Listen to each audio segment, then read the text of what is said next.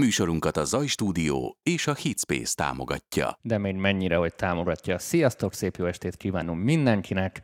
A Magyar Utcán Workshop keddi élő adásában, amint látjátok, Tomit lecseréltem ma estére egy sokkal csinosabb vendégre. Üdvözöljük a stúdióba Kaster Rékát a The Sharons együttesből, sikerült kimondanom.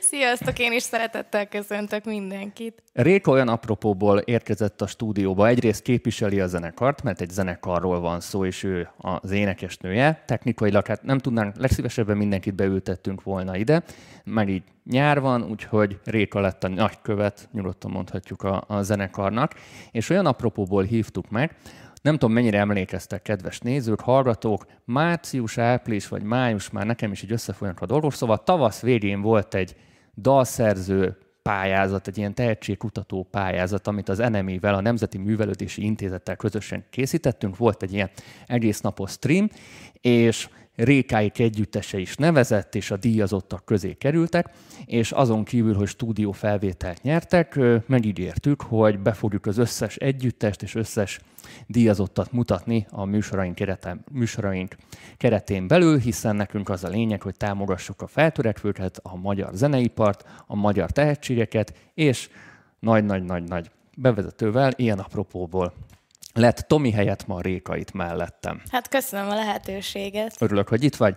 Ö, egyszerre követhettek minket YouTube-on, Facebookon, úgyhogy nyugodtan tudtok Rékától kérdezni bármit. Jó témák lesznek, úgyhogy bátlan csatlakozzatok, legyetek interaktívak. És először is, de nem utolsó sorban szerintem, mutassuk be az együttest, mert majd téged is, veled kezdjünk, és utána az együttest, hogy mit érdemes rólatok, róla tudni, hogyan kerültetek be a zeneiparba, mit kell tudni az együttesről azoknak, akik mondjuk most hallanak rólatok először. Hát a Sharons nevű formáció 2017-re datálja az indulását. Én tavaly februárban kerültem be a zenekarba, és hát én kiskorom óta igazából a zeneszerelmese vagyok, és zeneiskolában kezdtem tanulni, aztán váltottam könnyű zenei magántanárokra, és akkor nagyjából egy hat éve már magántanároknál tanulok zenélni. És hát a zenekarban ugye, ahogy mondtam, másfél éve vagyok jelen. Hogy találkoztál a fiúkkal? Ők találtak meg engem. Tehát ilyen, ilyen társkeresőszerű, vagy egy énekesnőt kereső. Igen, ezzel sokszor szoktunk poénkodni, hogy a, Tinderen szedtek össze, de ez azt akartam, nem teljesen Azt akartam volt. mondani, hogy Nekem indult egy YouTube csatornám 2017-ben, amire cover videókat töltöttem fel, és akkor, amikor új énekest kerestek, akkor a, a YouTube algoritmusának köszönhetően az én videóm is megjelent a keresési találatok között. És akkor rád gondolom. Igen. Na, tehát mire nem jó a YouTube, meg mire nem jó az ember feltölti Abszolút. oda a, a dalait. Előtte neked milyen ambícióid voltak? Hát a kezdetek kezdetén én csak azt tudtam, hogy nagyon szeretek zenélni, és hogy ez valami sokkal több, mint ami eddig bármi más is az életemben. És akkor még így konkrétan céljaim nem voltak vele, csak tudtam, hogy szeretem csinálni, és ezért csináltam, és hát nagyon jó partnereim vagy támogatóim is voltak ebben, mindig volt, aki kísért az utamon, és akiknek köszönhetően aztán eljutottam oda, ahol most tartok. És akkor hát most már cél az, hogy, hogy ezzel nem tudom, pénzt is kereshessek, meg hogy... hogy Tehát a hobbiból hivatás a hobbiból váljon. szeretném, hogyha ez hivatássá válna, és és aztán később ebből megélhetnék. Szüleid mennyire támogattak az elején? Azért ez mindig egy sarkalatos pont szokott lenni, ezt, ezt észre szoktam menni. Tehát van a nagyon szupportív szülő, meg az a szülő, aki hát egy picit mondjuk azt finoman, hogy ellene van, és azt mondja, inkább keressél rendes munkát, és akkor majd lesz valami. Neked melyik változat volt? Hát ők amúgy a kezdetektől fogva támogattak ebben az egészben, de szerintem egyikőjük sem gondolta azt, hogy nekem ez egy ennyire komoly szenvedélyem lesz és hát nyilván azért nekünk is voltak kisebb-nagyobb családi vitáink abból, hogy hát igen, a zene és abból, hogy fogsz megélni lányom és akkor kompromisszumként igazából elmentem egyetemre, mert én is aztán úgy gondoltam, hogy jó az, hogyha van béterve az embernek, és mindig van hova nyúlni, hogyha ne talántán valami történik. Hát főleg egy Covid tájéken. Igen, pont a Covid-at akartam üzenet. mondani, hogy ez egy tökéletes tanulópénz volt erre, hogy az ember soha nem tudhatja, hogy mire lesz jó az, amit egyszer már megtanult az életében. Úgyhogy ezért most egyetemen tanulok, de, de szeretném, hogyha az időm nagy részét majd utána, ha lediplomáztam már, a zene töltené ki. arra gondoltam, hogy mit szólnátok, és ezt itt direkt több számmal mondom, hogy a mai beszélgetést igazából arra húznánk fel, azon kívül, hogy megismerünk téged meg a zenekart, hogy milyen viszontagságokon keresztül megy egy felfutó, feltörekvő, induló projekt Magyarországon, és mik a lehetőségek, meg mik a tapasztalatok, és főleg a ti tapasztalatokra, tapasztalataitokra leszek a legjobban kíváncsi. Szóval akkor kezdjük az elején, akkor megkerestek a srácok. Mit tudtál addig a zenekarról, illetve hogy állt akkor a zenekarnak így a megítélése, vagy mennyiben változott a zenekar, amikor te megjelentél ott, és ott elkezdtél dolgozni velük? Hát amikor konkrétan megkaptam az üzenetet, akkor én róluk előtte semmit nem tudtam, szóval egyáltalán nem ismertem őket, pedig hát akkor már két és fél éve működött, azt hiszem. És hát utána, ugye, ahogy a, az énekesnő, énekesnőváltásra került sor, utána öm, ugye már én is jobban megismertem a zenekarnak a történetét, és akkor derült ki számomra, hogy amúgy ők az elején ezt pusztán hobbiból indították ezt a zenekart, és ugye ahogy elmentek tehetségkutatókra, versenyeket nyertek, úgy öm, a szakmabeliek is igazából felfigyeltek rájuk, és, öm, és elismerték azt, amit ő, ők csinálnak, és akkor ez bennük is elindított egy folyamatot, hogy hú, akkor lehet, hogy ezzel komolyabban kellene foglalkozni, és hát most már így, így azt mondhatom, hogy közös cél az, hogy ez tényleg valami komoly dolog legyen. Ugye a zenekar történetét röviden. 2017-ben indultak, akkor még egy teljesen más formációval, igazából a, a három srác, um, Bálint, aki a frontemberünk, Oliver, aki a inkább teljes nevükön nevezem az illetőket. Hívjuk, hívjuk a nevükön, nevükön, igen. Tehát Almási Bálint a frontemberünk, Kovács Olivér a dobosunk, Tasnádi László a basszusgitáros, és hát most ugye én vagyok az énekes, és Gyulai Sámuel a billentyűsünk, de amikor elindult a zenekar, akkor még egy Engis Áron nevezetű lány volt az énekesnő, és ugye róla kapta a zenekar a nevét, illetve volt egy csellista kolléga is. És akkor ők először folk pop irányba szerettek volna elindulni, ami aztán az évek alatt elkopott, és most már inkább... A lendület fogyott el, vagy, vagy egyszerűen mindenki változott, és új irányba indultatok Szerintem el?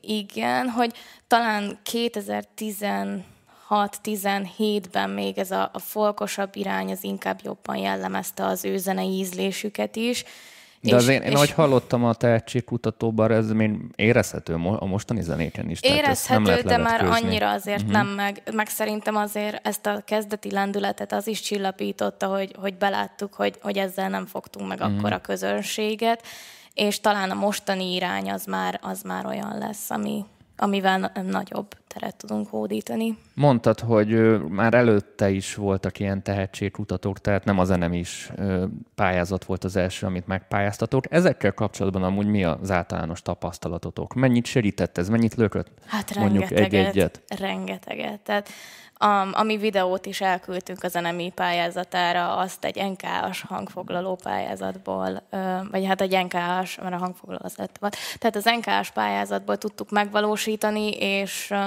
és hát ez, ez rengeteget segít a zenekaroknak. Szóval ez, ez aki nem használja ki, az, az nem tudja, hogy, hogy mekkora lehetőséget szalasztál. Tehát akkor mindenképpen, ahogy jól értem így a szavaidból, hogy ezt mindenkinek ajánlott, hogy egy próbát megérhet, maximum nem Igen. jön össze, de ha összejön, akkor viszont tényleg valamit tud lendíteni. Igen, mert akkor te is azt érzed, hogy így, így a szakma is elismeri azt, amit csinálsz, és, és hogy van helyed a zenei palettán. Számotokra mennyire fontos a szakma és a közönség megítélése? Mert vannak olyan zenekarok, akik fúra a szakmának zenélnek, azért jó párat ismerünk, most nevek nélkül, és vannak olyan zenekarok, együttesek, mint a szinoníma volt, előadók, énekesek, akik kifejezetten a közönségnek, és ott is egy ilyen nagyon nésnek, és abszolút nem foglalkoznak finoman szólva a szakma véleményével, sőt, még a szakma nem is biztos, hogy zeneileg elismeri őket, vagy uh-huh. szereti, viszont egy olyan komoly közönségük van, hogy az vitathatatlan, hogy hova sorolnád így magatokat? Fú, ez amúgy nagyon nehéz szerintem. Mindkettőt kell um, mind a kettőt figyelembe kell venni. Fontos az, hogy a szakmának tetszen, amit csinálsz, mert végső soron ők azok, akik támogatnak, akár ilyen pályázatok keretén belül, vagy beajánlanak téged más szakmabelieknek, akik aztán mondjuk segíthetnek téged a, a jövőben, a további utadon. De fontos a közönség is, mert végső soron nekik zenélünk, és ők azok, akik fizetni fognak, és eljönnek a bulidra, vagy letöltik a, a számaidat, Igen, és a szakma csak VIP jegyet kér, vagy vendégjegyet kér. Igen. akkor nagyjából ezt a pályázatos részt kibeszéltük. Milyen olyan ilyen kifejezetten highlight volt a zenekar életében, ami előtt még nem jöttél, és amikor jöttél? Tehát ilyen kiemelkedő pontok így a zenekar karrierjében, amik ilyen gyújtópontok voltak, és tényleg érezhetően így lökött rajtatok. Hát mielőtt megérkeztem, előtte ugye az az NK-as pályázat volt, amin keretén belül a fiúk egy nagyobb összeget ö, kaptak arra, hogy ö, videoklipet készíthessenek belőle, és ö, utána ö, kereste meg őket egy, egy menedzser, aki aztán ö, például a Fishing on Orfűre is eljuttatta őket, és azóta viszont sajnos tőle már nem kapunk akkor a segítséget, ezért magunknak kell ezt mindet hát menedzselni. Tehát akkor ilyen self-management. Abszolút. Önerőből, most már, ahogy igen, szoktam mondani. Igen, abszolút tudok reflektálni a könyveidben leírtakra ilyen téren, és most abszolút igen, saját magunkra vagyunk utalva, Hát ami kiemelkedő, azok mind így a nyáron történtek szerintem, a, a, amik... Nem, mint itt most, 21 nyáron. Igen, hát ugye tavaly nyáron alapból a Covid helyzet is szerintem rosszabb volt, mint az idén. Úgyhogy a lehetőségeinket tavaly sajnos nem tudtuk kiaknázni, de idén például a Petőfi Rádión premierezett a Fekete Valcer című dalunk, ami, ami egy hatalmas eredmény. Szerintem egy zenekar életében, hogy a Petőfi Rádióban lejátszották a dalunkat, akkor ugye, hogy videoklipet forgattunk hozzá, hogy megírtunk egy nagy lemeznyi um, adago, egy nagy lemeznyi adag dalt, és hogy majd októberben kijön. Az, hogy megnyertük az Enemies pályázatot, úgyhogy tényleg nagyon sok. Ha már a pályázatot volt egy ilyen stúdió felvétel, amiben segítettek nektek, milyen volt maga a felvétel? Hát, Nagyon. Már még gondolom, hogy főleg előtte mondjuk ilyen home körülmények között dolgozhattatok, most csak így feltételesben mondom, és akkor bekerültetek egy profi mm-hmm. hát, környezetbe? Um, is, is. Um, volt, voltak ilyen homemade um, dalaink is, de már Bodnár Péter Bogyónál mm. uh, stúdiózunk hosszú, hát szerintem ilyen 2018 óta. Aztán, hogyha rosszul mondtam, akkor fiúk javítsatok ki, hogyha néztek. Hát maximum, maximum négy éve, tehát négy éve van a zenekar. Igen, és um, ugye nála vettük fel a, az el, vagy vették fel az első lemezanyagait, meg azóta is nála dolgozunk, Um, és akkor most ezt a négy dalt, amit nyertünk, végül Diósi Ákosnál tudtuk felvenni, és hát nagyon jó hangulatban telt a, az a pár nap, amit ott eltöltöttünk, és azt kell, hogy mondjam, hogy a dalok az már um, szinte teljesen kész vannak, már csak egy masterelés vár Na, rájuk. Alig várom, hogy hallgathassuk. Ö, Beszéljünk egy picit a jövőről és a jelenről is. Nyilván itt egy picit a múltról is, itt a Covid-ot több fronton is említetted. Titeket, mint zenekart, akik próbálni járnak össze, hogyan érintett a Covid, és hogyan tudtatok ebből így akár profitálni, tehát a pozitív oldalát hogyan fogtátok meg, meg így, hogy értétek meg ti ezt az egészet? Hát szerintem újdonságot nem mondok, hogyha ha azt kijelentem, hogy ez nagyon rosszul jött olyan szempontból is, hogy ugye akkor kerültem be a zenekarba, és, és nem ismertem őket, mint emberek se Tehát így hónapra pontosan, vagy csak így plusz? Február 1-én találkoztam először a fiúkkal, és, és február 11-én lezárták a határt, vagy február 12-én azt hiszem, és, és onnantól mi önkéntes karanténba vonultunk, tehát azt hiszem leg, korábban május végén találkoztunk, és közben így online próbáltunk kapcsolatot tartani egymással úgy, hogy ugye nem is ismertem őket, nekik azért könnyebb volt, mert ők már mm. évek óta Igen. barátok voltak, de nekem, mint ismeretlen személy bekerülni egy ilyen öm, már kialakult közegbe, azért ez így eléggé megnehezítette Igen, főleg, hogy éppen, hogy megismerkedsz valakivel, és akkor utána meg megy a effektíve távszerelem, és semmifajta interakció úgyhogy ez az volt. emberi része, ami nehéz volt, hát a, a közös munka az meg így ugye nagyon lekorlátozódott a karantén videókra, amiből készítettünk kettőt is, de de hát ezen kívül nem tudom, dalokat próbáltunk írni, de, de a mi zenekarunknak a fő mozgató rugója az az, hogy együtt leülünk, és közösen, személyesen um, írjuk meg azokat, és írjuk meg azokat a dalokat, és úgy kapnak egy végleges köntöst. Ö- hogy folyik nálatok a dalszerzés, most ha már így említetted. Tehát van, van, egy, van egy ilyen producer, beállított cserusrác, aki a gépnél ül, van egy dalszövegíró, van egy tipikus hangszerelő a csapatban, vagy ezek a feladatok így folyamatosan keverődnek ide-oda. Mi a felállás? Mm. Mi a mm. folyamat? Almási Bálint, aki ugye a frontember ennek a zenekarnak, ő szokta hozni az ötleteit, szöveg és dallam terén is, és akkor azt együtt szoktuk kidolgozni a fiúkkal, de általában Bálintnak már azért a hangszerelésről is van egy elég konkrét elképzelése, de mindig bele szoktunk nyúlni, és mindig hozzátesszük a saját ötleteinket. Most, amióta én itt vagyok, azóta két dalt is datálhatok a, a szövegterén, úgyhogy erre nagyon büszke vagyok, mert egyébként erre soha nem volt előtte példa, és ezt is köszönöm a srácoknak, hogy kierőszakoltak belőlem két dalszöveget. Azt mondtad, hogy öten vagytok, jól emlékszem. Igen. Azért öt embernél szerintem kifejezetten elkerülhetetlen az, hogy legyenek viták, mármint zenei vitákra gondolok. Nyilván más jellegű viták is szoktak lenni, de én a zenei jellegű vitákra Ó, most nézem, hogy ott írt Igen, ügyi vagy, illetve kaptál még egy kommentet, hogy Réka talán nem is ismeri Kocsor Zsoltot, de vele ellentétben neki valóban jól áll a tincs már, mint neked. Ja. A Kozsó. Ne, neked igen, neked kettő van. Igen. Kozsónak egy volt. Szóval visszatérve... De egyébként ismerem. Ismered Kozsót? Csak pozitíven. Tom is ismeri, a, a, ő is néz minket, mert mondta Tomi mindenképpen fog nézni, Tom is ismeri Kocsor Zsoltot, ugye Tomi?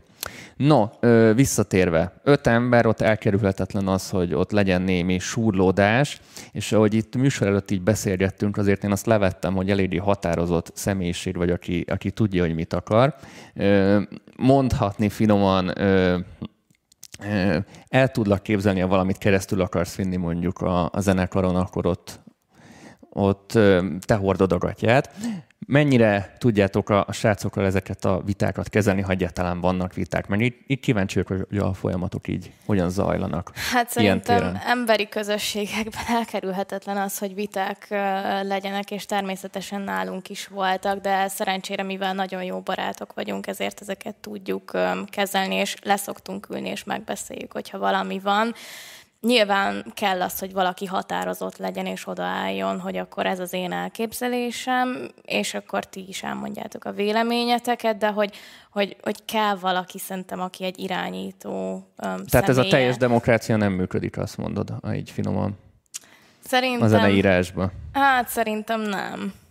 Az, mert, mert akkor abból egy katyvasz lesz örülök, hogy te mondtad hogy nem én. Tehát, tehát mindenképpen kell egy fő irány, amihez a többiek igazodnak. Igen, és, és az a jó, hogyha ha mondjuk nem is mindenki ért egyet ezzel a fő irányjal, de tudnak benne találni valami olyat, amit magukénak érezhetnek, és utána hozzárakják a saját gondolataikat, de az, hogy mindenki össze-vissza, hát jó, akkor ezt belerakom, ezt úgy gondolom, hogy ez, ez király, és ez így jó lesz, szóval abból aztán szerintem semmi Igen. jó nem sül ki.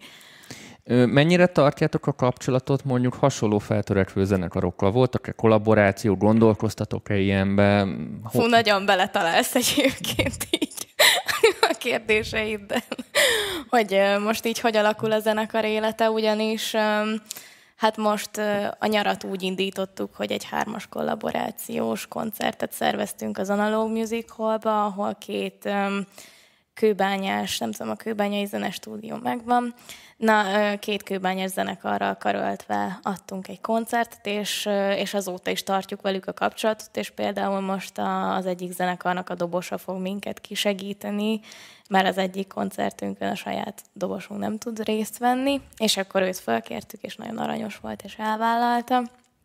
Úgyhogy abszolút barátságok kötöttek így zenészkörökön belül, és itt sok kérdésem van. Egyrészt, hogy ismerkedtetek meg a zenekarokkal, meg milyen apropóból?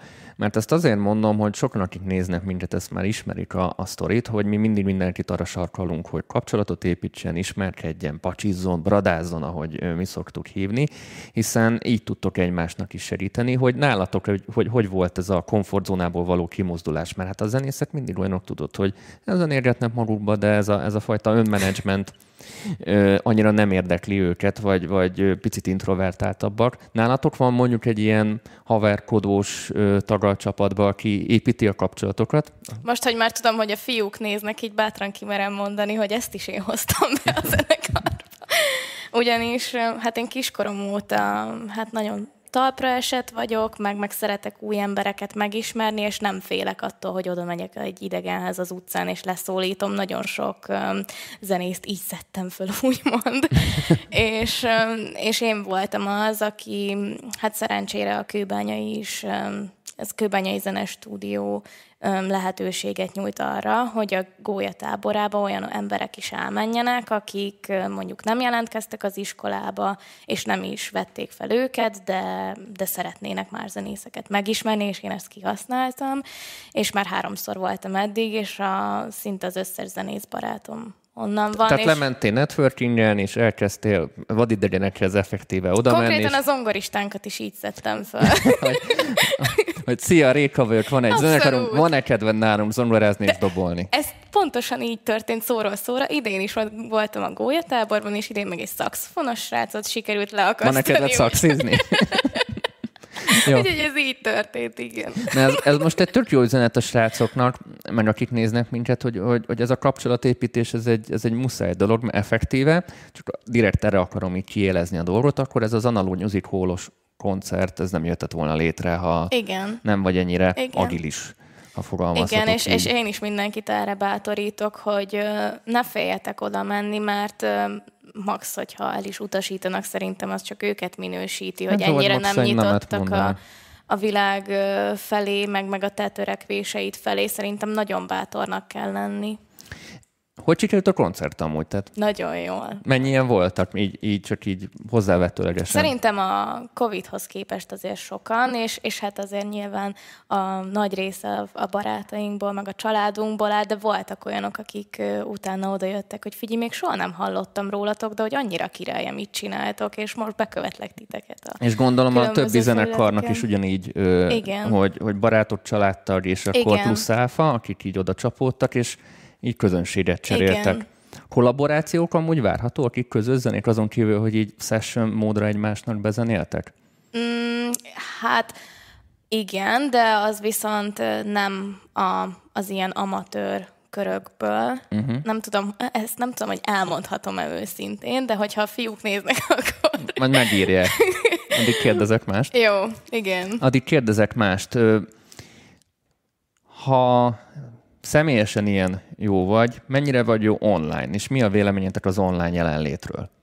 Hát ez... Egy zenekar számára mennyire fontos, mik a tapasztalatok, mert nyugodtan mondhatjuk, hogy most nyilván itt ülnél mellettem, mit tudom én, 50 ezer követővel, akkor effektíve könnyű magas lóról beszélni, hiszen úgy már könnyű 50 ezerből valamit csinálni. De amikor elindul a zenekar, és amikor effektíve a semmiből építesz valamennyit, az a legnehezebb, azt az első 1000-2000 olyan igazi követőt összeszedni, hogy ezzel kapcsolatban mi a tapasztalat, mit tudsz esetleg ajánlani a hasonló cipőben járóknak, meg ilyesmik. Most megint nagyon jót kérdeztél amúgy, mert idén az egyetemen volt egy social media marketing nevezetű órám, ahol erről tanultunk nagyon-nagyon sokat, és, és hát szerintem nem mondok újdonságot azzal, hogy elengedhetetlen, hogy egy zenekar megjelenjen a közösségi felületeken, és, és talán most abban a világban, amit élünk, ott a legegyszerűbb közösséget kiépíteni, akár nem tudom, hogyha hirdetések formájában megtalálják a zenédet. Nekem is nagyon sok ilyen előadó van, akit földobott az Instagram, és azóta követem. Tehát nem ciki hirdetni erre? Sőt, kell. kell, mert különben megmarad az a, az a szűk közeg amit mondjuk te ismersz, vagy amit a zenekar ismer, barátok, családok. És, Közben és Bálint mondja, hogy mondd el. Jó. Szóval, hogy um, Um, szerencsénk volt a, a hangmérnök producer, opera, nem, hangmérnök producerünkön, Bodnár Péteren keresztül a, a Lóci játszik frontemberét megismernünk, és felkértük őt, hogy közreműködjön a, a következő nagy lemezünkön, úgyhogy innen is köszönjük neki. Na, tehát egy, egész komoly nevek lesznek nálatok. Ezt, a, ezt, hogy ő ezt így bevállalta, és ennyire jó fej volt, úgyhogy akkor most ezt így elmondta, hogy országvilág. Na, gratulálunk innen, innen is. Visszatérve a social médiára, kétfajta előadóval találkoztam, aki nagyon fázik tőle, hogy nem fogok kitonni a reggelimet, mert, mert aki, aki nagyon élvezi, mert nagyon önazonos vele.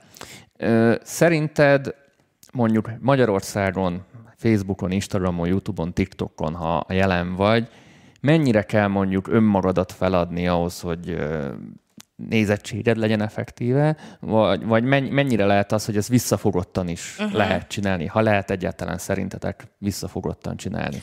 Hát én nagyon annak a híve vagyok, hogy nem játszom meg magam, mert akkor az egy hamis képet ad rólam, amit előbb vagy utóbb mm, úgy tehát tarthatatlan az az állapot, hogyha hazudok magamról valamit az előbb-utóbb egy hosszabb ismertség Nem feltétlenül hazugság gondoltam, csak egy picit kifog. ilyen, ilyen, picit ilyen plusz rájátszás, tudod, ilyen pici színészkedés sokan. Uh-huh. Hát egy kis mértékben szerintem fontos, de, de nem, nem szabad túltolni. Tehát mondjuk én például nem tudnám elképzelni, sőt, nem is ajánlom senkinek, hogy a magánéletét a, a munkájával kapcsolatos közösségi felületein teregesse ki. Na, pont erre akartam rákanyarodni. Igen. Erre, erre szerintem megvan a, a privát személyes felület, és akkor ott, mit tudom, kiposztolod a reggelidet, de ha mondjuk van mellette egy zenekarod, akkor, akkor ott az nem fér meg, mert senkit nem érdekel, mert nem azért követnek téged, hogy megnézzék, hogy rántottál tettél kiflivel. Úgyhogy... A ti közönségetek mire a legjobban vevő nálatok? Mit szeret, mi miatt szerettek meg titeket? A közösségi felületeinket? Akár vagy... a zenén, akár így unblock az egész produkcióval kapcsolatban. Mi az, ami miatt, ha tudtatok beszélgetni, vagy kaptatok visszajelzést, ami miatt megszerettek titeket? Mert nyilván valakit az image miatt, hogy mit tudom, jó fej a srác, valakit, hogy nagyon jó a zene, mert nagyon egyedi nálatok. Mi volt ez a selling point, ha fogalmazhatok Hát így? nálunk nagyon sokan dicsérik a zenéinknek a szövegjeit, amit hát Bálintnak köszönhetünk ezt innen is. Um, azt nagyon sokan dicsérik, hogy annak ellenére, hogy nem fogalmazunk ilyen költői képekben, mégis nagyon szépen vannak megfogalmazva azok a gondolatok, és érthető a közember um, számára is. Az, hogy közvetlenek vagyunk, hogy kommunikálunk a közönségünkkel, amikor fellépésre elmegyünk, a, ugyanez a közösségi felületeken is, hogy hogy reagálunk, hogyha mondjuk kommentet írnak nekünk, vagy szoktuk használni Instagramon a, az ilyen kérdezős füleket, és akkor ott is... Hogy... Tehát a sztoriban ezeket igen, a matricákat. Igen. Igen, és ez, ez nagyon-nagyon fontos, hogy, hogy azt érezze a közönség, hogy fontos, számod, fontos számodra. Igen, megint egy tök hasznos dolgot mondtál, csak így, hogy összegezzem, mert sokan ö, elfelejtik azt, hogy a kis közönséget is ugyanúgy kell kezelni, mint az egy óriási közönség Abszolút. lenne. Tehát mert, a, mert a 20 embert azok... is, mint a 20 igen, ezer lenne. Igen, és, és ezt is az évek alatt meg kellett tanulnom nekem is. Nagyon sokszor voltam csalódott, amikor fölálltam a színpadra, és öt ember eljött, és abból az öt... Kettő a... nyugdíjas, három éppen kerdetik a gyereket. És, és mind a családomhoz tartozott, igen. és, és aztán rá kellett jönnöm, de hogyha nekik zenélek, csak ennek az öt embernek ugyanolyan lelkesedéssel és ugyanakkor a örömmel kell ezt tennem, mint hogyha százezer embernek zenélnék. Mert az az öt ember utána emlékezni fog arra, hogyha te mondjuk morcosan álltál föl a színpadra, és ugyanúgy emlékezni fog arra is, hogyha lehoztad az egész bulit úgy, hogy fölrobbant a ház. Hát meg nem beszélve arról, hogy nem tudni, hogy ki állott a háttérbe a, Az véletlen. meg a másik, igen. Hogy ki hal meg éppen, akinek van valakie, és összeköt veletek, és lehet, hogy ez csak fél év múlva fog megvalósulni, vagy egy év múlva. Én ezt alvó ügynöknek hívtam mindig, hogy sose tudod, hogy titokban ki figyel, ki stalkol a Igen. Facebookon, nem kommentel, nem lájkol, de figyel, és így ö, magában így megjegyzi, hogy hú, ez egy jó együttes, és fél év múlva, na most már rájuk írok, hogy na, mert most lenne valami lehetőség, és abban tud segíteni, tehát ezt sose tudni. Abszolút. Nálatok volt ilyen sztori amúgy? Nem beszéltünk össze, csak így mondom, tehát így ezek ilyen most ilyen véletlen kérdések. Amióta én a zenekarban vagyok, azóta olyanra volt példa, hogy online találtak meg minket, és akkor például a mostani klippünket is ennek köszönhetjük, e, hogy online megtaláltak minket, és tetszett nekik, amit csináltunk. Olyan még nem volt, hogy személyesen valaki oda jött volna, hogy ő egy... De hát az online is ugyanolyan érték, tehát most, hogy Persze, csak, persze, csak hogy, hogy ilyen még nem volt, hogy... No, kanyarodjunk egy újabb érdekes dologra, és ez megint a kezdőknek, meg az indulóknak szerintem hasznos lesz. Mik azok a dolgok, amiket másképpen csinálnál, csinálnátok? Akár a saját életeddel, zenei szempontból, vagy a zenekar életével kapcsolatban ilyen tanulságok mindenkinek van. Ö, ebből lehet tanulni, mindig mások hibájából tanulunk, én mindig azt szoktam mondani. Nálatok mik voltak ezek a pontok? Hát, mint külsős, nekem így nyilván sokkal könnyebb megítélnem azt az időszakot, ami előtt bekerültem a zenekarba, de ott azt láttam, hogy a legnagyobb hiba az, az abban merült ki, hogy egyrészt nem volt egy konkrét cél lefektetve, hogy akkor mi ezt azért csináljuk, mert hanem elindítottak egy hobbi zenekart, és, és, és csinálták, mert szerették, ami, ami szintén fontos, de hogyha komolyan akarja csinálni az ember, akkor, akkor kell valami közös cél, hogy tudd azt, hogy miért mész el próbálni, vagy miért, miért írjátok azokat a dalokat. A másik pedig, ami, ami nekünk szerintem nem tett jót, vagy hát a zenekarnak az, hogy, hogy elég sok tagcserén ment keresztül a zenekar, ami már alapból automatikusan hozott ezzel egy, egy arculatváltást, mert, mert egyszerűen más emberek kerültek be, akik más személyiséget, más-más színezetet adnak hozzá ehhez a közösséghez. Hát változik az összetétele a, a végterméknek tulajdonképpen. Igen, és, és, és akik mondjuk azért követték a zenekart, mert mondjuk szerették az énekesnőt, azok elpártoltak tőle, mert mert utána már nem őt kapták, vagy nem azt kaptak, amit megszoktak. Tényleg ez az énekesnő kérdés, ez egy, ez egy fontos kérdés lenne, hiszen az énekesnő az nagyon kim van a frontvonalba. Szinte egy zenekarnál az énekest veszik először részre, és sokszor amiatt szeretik meg, és csak utána megy hátúra a zenekar többi tagjához. Mekkora váltás volt, amikor énekesnőcsere volt a zenekar életében. Tehát ott volt olyan, hogy valakik hát nem elfordultak, de mondjuk így unfollow voltak, tehát így, hogy kifejezetten ö, elpártoltak a zenekartól, vagy volt egy erős bázis, akit nem érdekelt, hogy volt ez a váltás, annak ellenére is kitartott a zenekar mellett. Hát így konkrét statisztikákat így nem készítettünk erről. Én azt, azt tudom mondani, hogy szinte biztos vagyok benne, hogy, hogy voltak olyan emberek, akik onnantól kezdve azt mondták, hogy ez már nem olyan, mint amit én megszerettem, akkor innentől engem ez nem érdekel.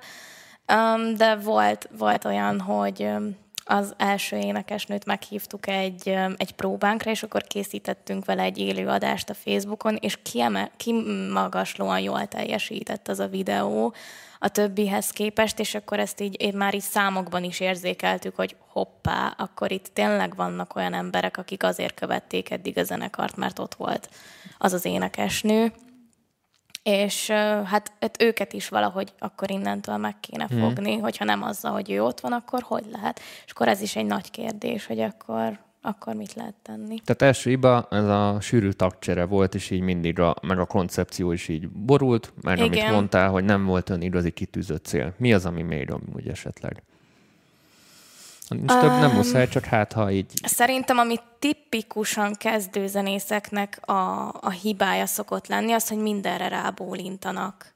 Mert hogy ők kezdők, és akkor, akkor innentől be kell hódolni mindenkinek. És szerintem ez, ez nagyon rossz taktika, mert így nagyon sokan át fognak verni. Volt negatív élmény ebből kapcsolatban? Volt, igen. Ez a menedzser, vagy, vagy, vagy ennél rosszabb?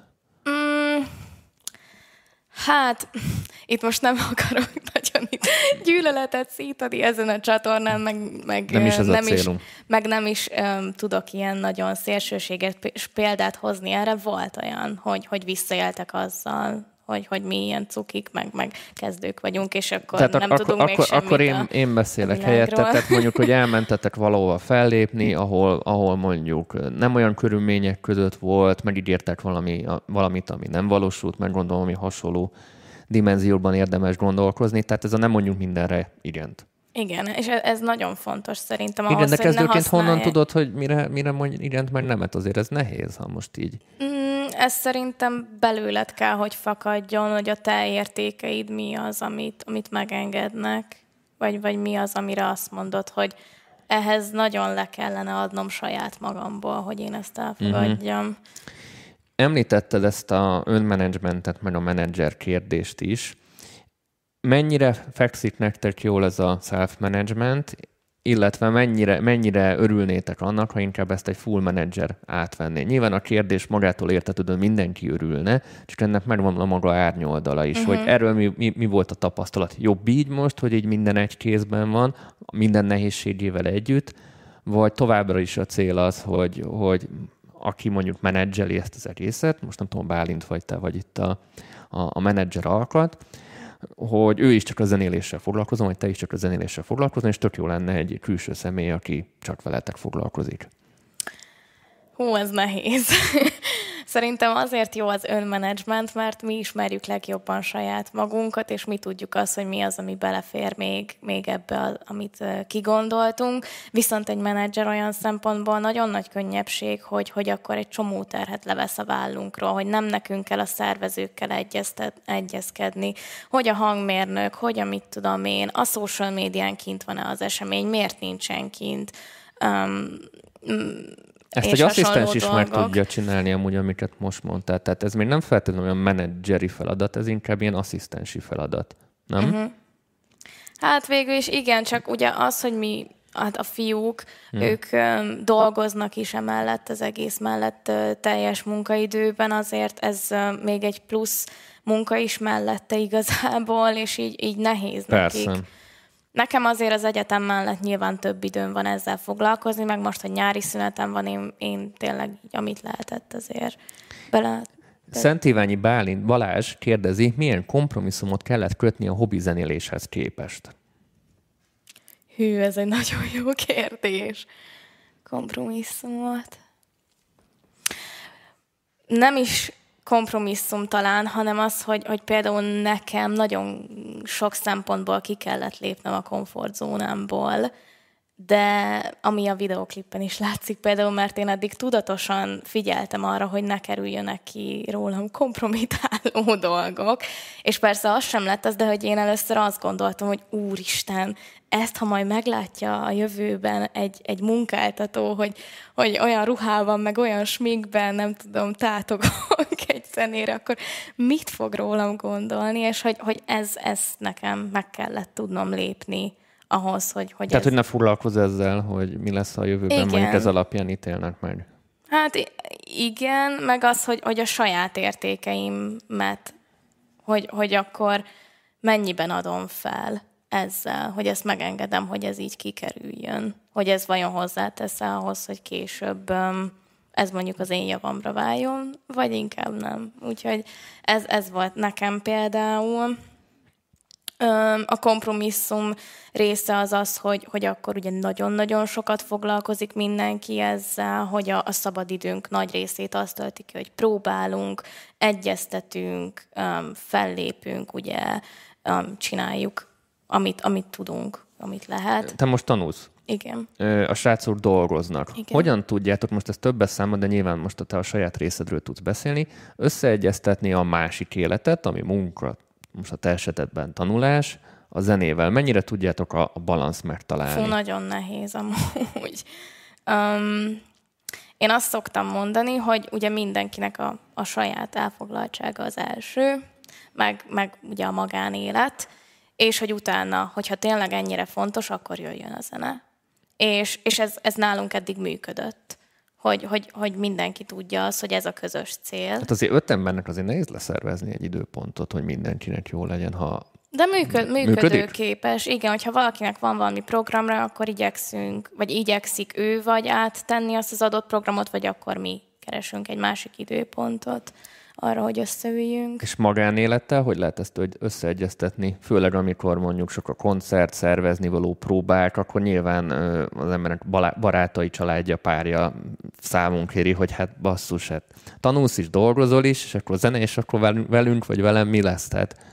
Hát nekem ilyen szempontból azért egyszerű dolgom van, mert um, Hát a, a barátaim azok, azok a, a fiúk nagy rész, tehát hogy, hogy amikor... Tehát a munkatársak a barátaim. A munkatársak a barátaim, tehát hogy a, a magánéletemben is ők elég fontos szerepet játszanak, és ezért amikor mi összeülünk próbálni, akkor nekem az, az egy baráti találkozás is egyben, és ugye mellette a családom az, akire időt kell szánni, Um, most, hogyha lenne egy párkapcsolatom, akkor az biztos, hogy nehezebb lenne még azt is menedzselni mellette.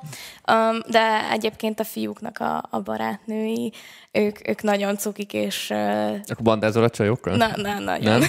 De, de, igen, de, igen, hogy na, nagyon cukik, hogy csomószor olyan eljönnek próbára a koncerteken az első sorban tombolnak, és nagyon támogatják a fiúkat um, abban, hogy ez a zenekar komolyan tudja csinálni a dolgát. Hát ezt nem is lehet másképpen csinálni, csak tényleg, ha mindenki támogatja, mert különben a valamelyik oldalról lenne egy kis ö, visszahúzó erő, egy előbb-utóbb azt kifejteni a hatását sajnos.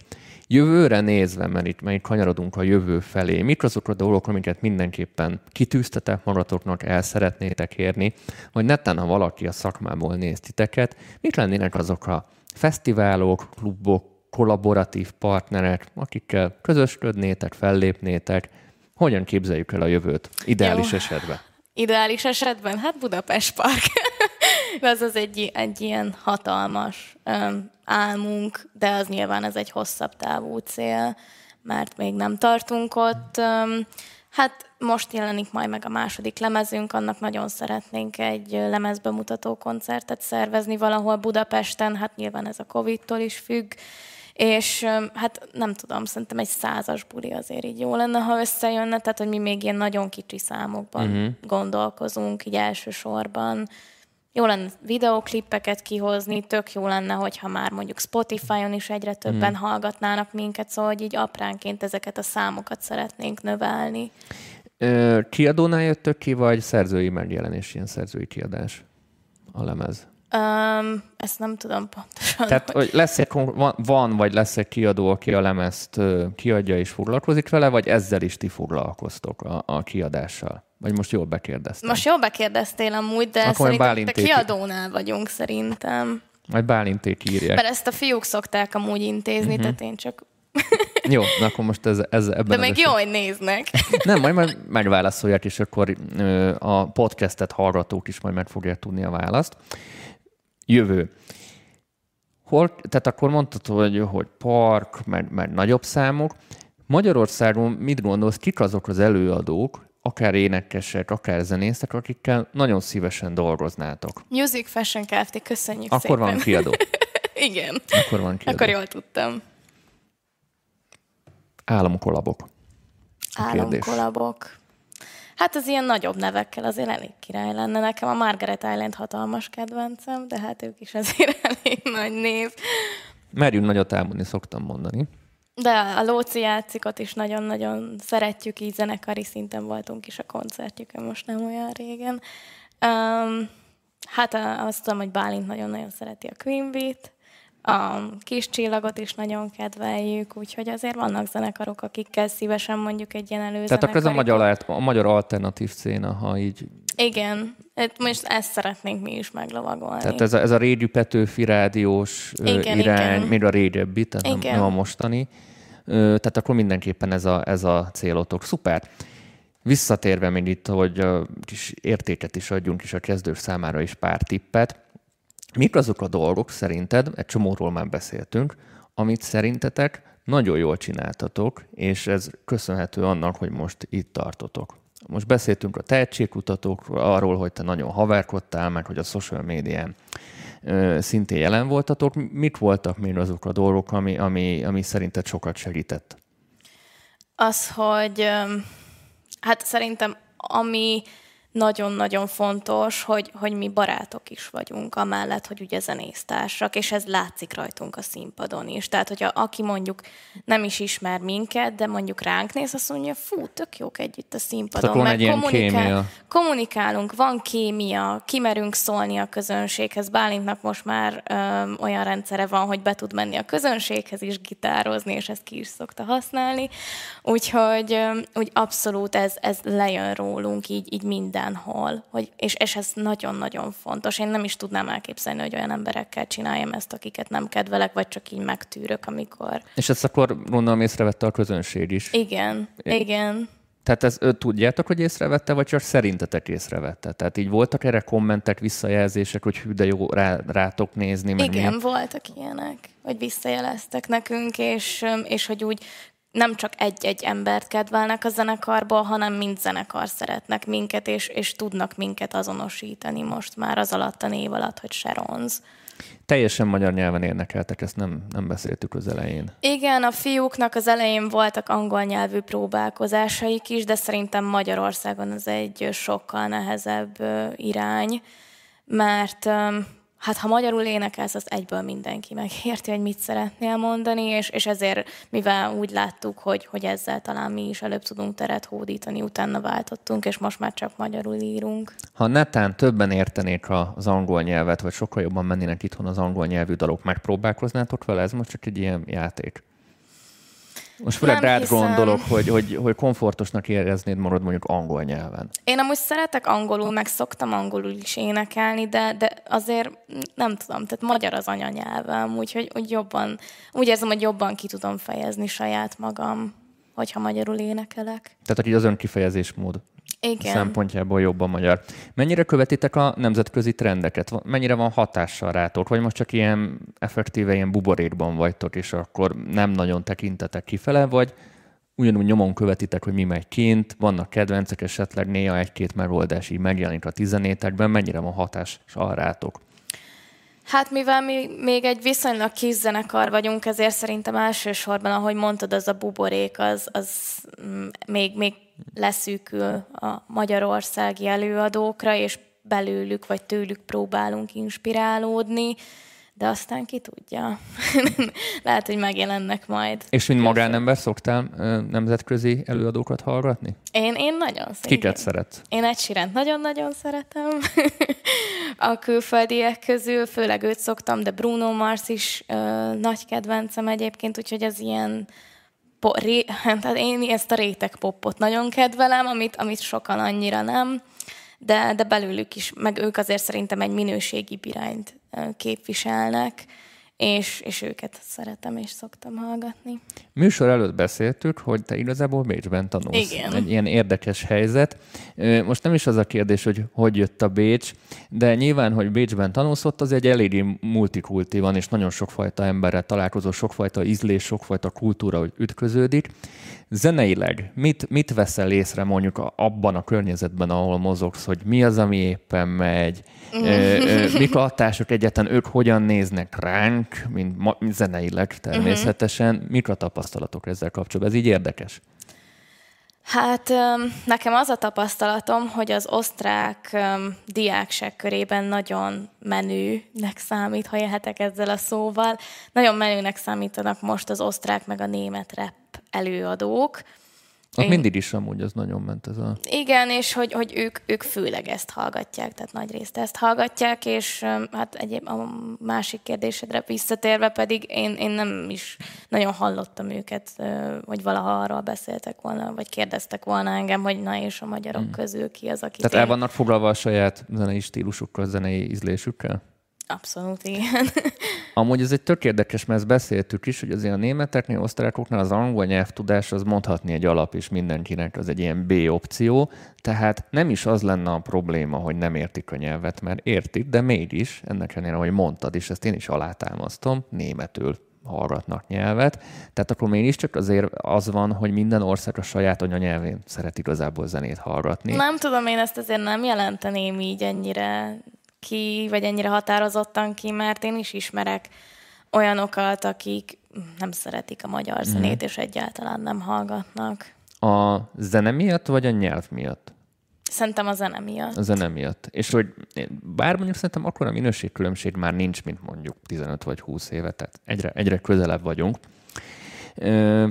Minden esetre ez egy érdekes kérdés. És Bécsben amúgy ö, tudják, hogy zenélsz meg a, a zenei dolgok, és Igen. hallották, vagy meghallgatják. Igen, és voltak, akik írtak, hogy hú, Réka, nagyon jó, amit csinálsz, nem, bár nem értem, hogy miről énekelsz, de nagyon cukik. És, és van egy-kettő ember, aki így követi, hogy mit csinálok, és ez olyan jól esik a lelkemnek.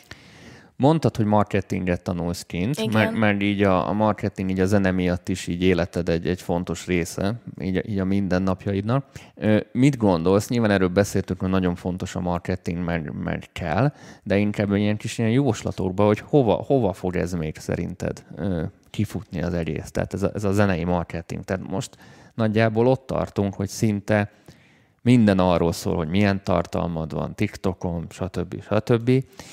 Mi, mi ennek a jövője? Tehát továbbra is a zenésznek az lesz a dolga másodállásban, hogy önmagát kell tolni, vagy egy cégnek kell tolni, vagy, vagy ez szerinted hova fog uh-huh. alakulni? Hát én így az zenész barátaimmal elég sokat szoktam beszélgetni arról, hogy ugye mi hogy látjuk a jövőnket, vagy milyen esélyeink vannak a jövőben, és megállapítottuk azt, hogy Szerintünk egy 10-20 év múlva már sokkal fontosabb lesz az, hogy te az online térben hogy teljesítesz, és az emberek nem biztos, hogy el fognak menni a koncertjeidre. Most a Covid miatt láttuk, hogy azért elég erőteljesen megindult ez az ember hullám, és minden koncert hirtelen sold out lett, de hogy mi úgy látjuk, hogy, hogy szerintünk az online tér lesz az, ami előtérbe fog kerülni mm, ilyen szempontból, és, és ott kell nagyot alkotni.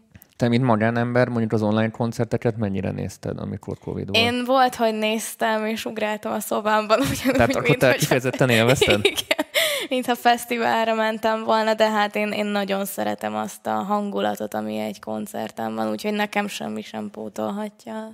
Igen, a, a koncertet azért tehát, mert a, amikor valódi koncerten vagyunk, az egy közösségi élmény. Otthon, akárhogy is vagyunk, még ha többen is vagyunk egy szobában, az esetek többsége mindenki fülhallgató van, az nem közösségi élmény. Tehát hát az igen. egy egyéni felhasználás, tehát ez, ez egy óriási különbség.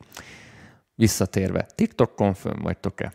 Fönn, de senki sem szereti, úgyhogy az egy ilyen kényszerhelyzet szülte amúgy, hogy csináljunk egy TikTok csatornát, de de valamiért azért csináltátok, er-, erre Igen, azért, mert nekem van egy hugom, akinek vannak fiatalabb barátnői, és az ő korosztály az, aki ugye ebben nagyon benne van, és végül is tőlük kaptam azt a tanácsot, hogy Réka, a TikToknak olyan algoritmusa van, hogy gyakorlatilag bárkinek a világon földobhatja a videóitokat. Miért nincs TikTok csatornátok? És akkor így ültem, hogy gyerekek, miért nincs TikTok csatornák? És akkor csináltunk egy TikTokot, de, de nem használjuk. De még idegen. Én nagyon nem szeretem, megmondom őszintén, nem is vagyok fönt, mert egyszerűen nem, nem, nem ismerem, és lehet, hogy emiatt nem szeretem egyébként. Biztos vannak olyan funkciói, amik tök szuperek, és ki lehetne használni, de hogy ebben én nagyon boomernek érzem magam most Pedig azért nem vagy a boomer, boomer korosztály.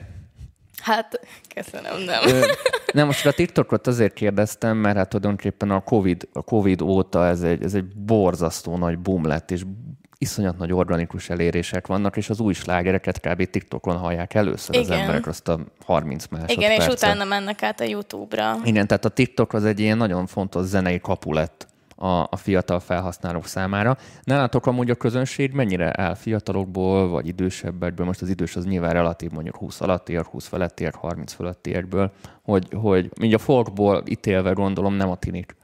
Hát a, nekünk a egy idősebb közönség. közönség bázisunk van, de, de én nagyon szeretném, hogyha ezt kiterjesztenénk a fiatalabbakra is, mert, mert végső soron tényleg ők azok, akik majd el fognak jönni a jövőben is a koncertjeinkre, és, és ott fognak tombolni. Rajongók vannak már, akik írogatnak? Uh, volt már rá példa. De ez jó. Ennek nyilván nagyon örülünk, csak uh, tudni kell kezelni szerintem. Uh, tolakodóak voltak? Vagy, vagy Volt olyan is, de voltak, akik, uh, akiket így ismertem meg, hogy így a zenénken keresztül, és, és ők, ő, ők azok, akik rendszeresen mondjuk kiposztolják, hogy minket hallgatnak, megírtak már, hogy nagyon várják a koncertjeinket, és hogy majd jönnek és hallgatnak Hát akkor tulajdonképpen minket. ők a hardcore rajongók, akik, akik az elsősorban ott fognak csápolni, ha kiírják valahova a neveteket. Igen, és, és meg is lepődtem, hogy, hogy nekünk van, van egy ilyen bázisunk, és, és nagyon-nagyon cukik, és nagyon aranyosak. Ez ezt a, ezt a rajongói kört, amikről most konkrétan beszéltünk, mennyi idő alatt vettétek észre? Mert mennyi idő alatt jelentek meg ezek az első hardcore rajongók? Most ezt azért kérdezem, hogy mint valaki elkezd egy projektet, és nagyon sokan tökre demotiváltak, vagy szomorúak azért, mert most mondok valamit, úristen, két hónapja csinálom, és még a kutya se hallgat meg, semmi uh-huh. visszajelzés nem jön. Hogy nektek mikor voltak az, mennyi idő telt el, mondjuk onnantól kezdve, hogy beálltál a srácok közé, hogy jöttek ezek a első rajongók, első levelek, hogy hogy, hogy volt ennek a... Hát ez szerintem egy évvel nagyjából azután, hogy én bekerültem a zenekarba, tehát körülbelül így idén, február-március környékétől voltak az, az első ilyen üzenetek. Tehát akkor nyugodtan mondhatjuk, hogy egy év kell azért, hogy az embereknek Bőven, lehessen meg, bőven, hogy... szerintem, ha nem több. Mennyire vagytok türelmetlenek? Én azért nem, mert én örülök a fejemnek, hogy van egy zenekarom, akikkel ennyire jó minden. Um, azért azt tudom, hogy a fiúk már, már szeretnének előrébb tartani. Úgyhogy, de ők, őket sem mondanám türelmetlennek, mert az azért ők is 2017 óta csinálják Hát azért még csak az négy év, tehát az nem egy, nem, nem egy olyan vészes. Abszolút nem, csak sokat szoktuk magunkat másokhoz mérni. Ó, ez egy jó kérdést most így. Igen. És, mennyire, és... mennyire méritek magatokat másokhoz? Tehát ez mennyire frusztrál mondjuk a közösségi média, hogy mondjuk láttok egy hasonló cipőben járó zenekart, aki bezzeg mondjuk itt meg ott van, vagy neki miért sikerült, tehát mennyire estek ebbe a hibába bele? Beleszoktatok egyáltalán? Hát így egymás között meg szoktuk azért jegyezni, volt olyan is, hogy emiatt volt kicsit demotiváltabb időszakunk, amikor úgy feszkósabb volt a, a, a levegő így, így közöttünk is, de, de ezen túl tudtunk szerencsére lendülni, és, és azóta így tényleg csak így említés szintjén van, hogy hát nézd meg, ők egy év után itt tartanak, mi is tarthatnánk ott, de... Írja Tasnádi László, hogy Réka előtted is voltak rajongóink. Jó, de hát én ezt nem tudom, mert erről nem szoktunk beszélni. Ja, de a család, igen, meg a... Itt a vége fele, mert be akarom játszani nektek a klippet, amit uh-huh. beszéltünk. Mi az, amit mondjuk üzennél a, a feltörekvőknek, hogy tehát milyen valamilyen hasznos üzeneted van, de még mielőtt ezt elmondod, csak hogy én is egy kis pozitívval szolgáljalak titeket, ha most annak ellenére, hogy én azért kb. képbe voltam veletek, most így jobban átlátom a zenekarnak így a, a történetét, én azt mondom, ez a négy év, amit így elértetek, még a kerülő utakkal ö, is ö, beleszámolva, szerintem teljesen korrekt. Tehát négy év alatt kb. ideig lehet eljutni az esetek nagy részébe. Tehát ez teljesen normális és teljesen jó. Köszönjük és, szépen. és ez így nem tudod, hogy az így, mikor ez így lassan, lassan, lassan, lassan, és akkor egyszer jön egy ilyen gyújtópont, ahol exponenciálisan ez így be hát fog mi indulni. várjuk ezt a gyújtópontot. Szerintem igen. közel vagytok hozzá. Köszönjük szépen. Mi is ebben úgy, bízunk. Úgyhogy ne adjátok fel, mert, mert, mert, mert most jön a java. Köszönjük. Mi, mi, mi is mondom, ebben bízunk, és, és most, most azt érzem, hogy a, hogy tényleg egy nagyon motivált időszakunkat éljük, amit, amit reméljük, hogy maximálisan ki tudunk majd használni. Mi a terv, így végezetül, és utána majd az üzeneted őszre, ha mondjuk így minden marad így? Um, hát a lemezünknek a megjelentetése, az most a legnagyobb tervünk, azt október elejére datáljuk, és utána szeretnénk egy lemezbemutató koncertet Budapesten. Akkor október eleje, november, valamikor hmm, a, így a koncert. Igen. Hát akkor kívánom nektek, hogy ez megvalósuljon, és nektek meg köszönjük szépen, hogy követtetek minket, hallgattatok minket, néztetek minket. Réka, nagyon örülök, hogy itt voltál. Én köszönöm nagyon, a lehetőséget. Nagyon ügyesek voltatok, és még egyszer gratulálok így a, az is pályázathoz, mert nagyon kimagasló volt, amit csináltatok. Köszönjük. És akkor most, mi, mielőtt így elköszönnénk, akkor a legújabb klippeteket fogjuk így bejátszani nektek. Mi elköszönünk, kinyomom a hangunkat, és akkor így zárásképpen meg tudjátok nézni Jaj, így YouTube-on keresztül a Fekete Valcer című dalotokat, ami most jelent meg. Igen, konkrétan egy hete. Ez volt az a klip, amiről beszéltél, hogy mit fognak szólni? Igen. Ez volt az? Jó, akkor, akkor majd úgy nézzük. Úgyhogy köszönjük szépen mindenkinek a megtisztelő figyelmet, köszönjük, hogy eljöttél. Én és is köszönöm a lehetőséget. Sok sikert kívánunk mindenkinek, és akkor csinálunk egy fade to black és mindjárt indul is a klip, csak először magunkat némítom el. Úgyhogy sziasztok! Sziasztok!